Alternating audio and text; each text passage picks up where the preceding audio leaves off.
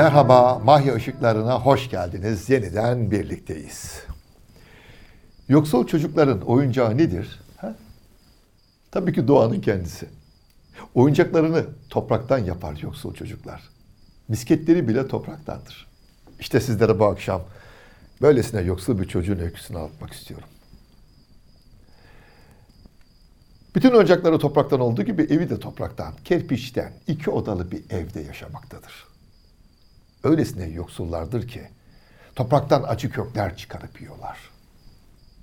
Babası ırgatlık yapıyor, çobanlık yapıyor.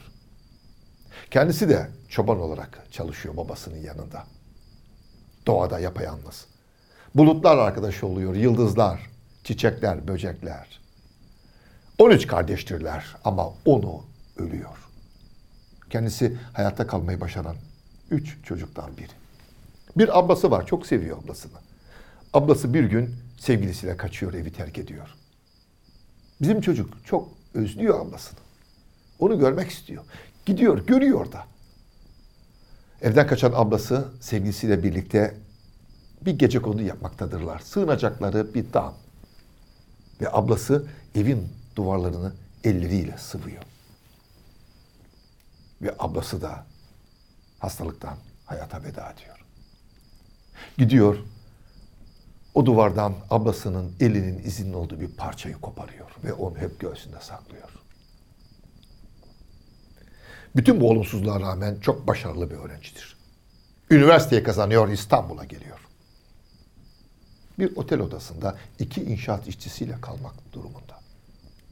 Gündüzleri inşaatlarda çalışıyor.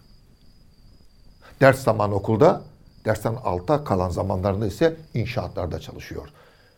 Bir gözünüzün önüne getirsenize. Kireçleri karıyor.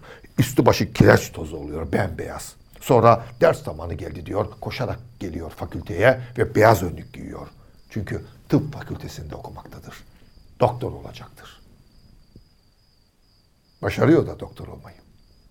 Anadolu'da görev alıyor. Anadolu'nun ucra bir köşesinde, bir köyde.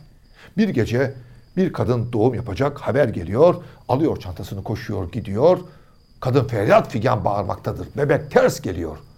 Fakat doktorun göğsünde bir çifteli.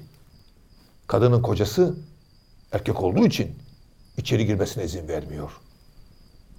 Ve sabahlara kadar bağırıyor kadın. Karındaki bebekle beraber can veriyor. İstanbul'a geldiğinde ne yazık ki güzel doktor çalışacak bir yer bulamıyor, kadro bulamıyor.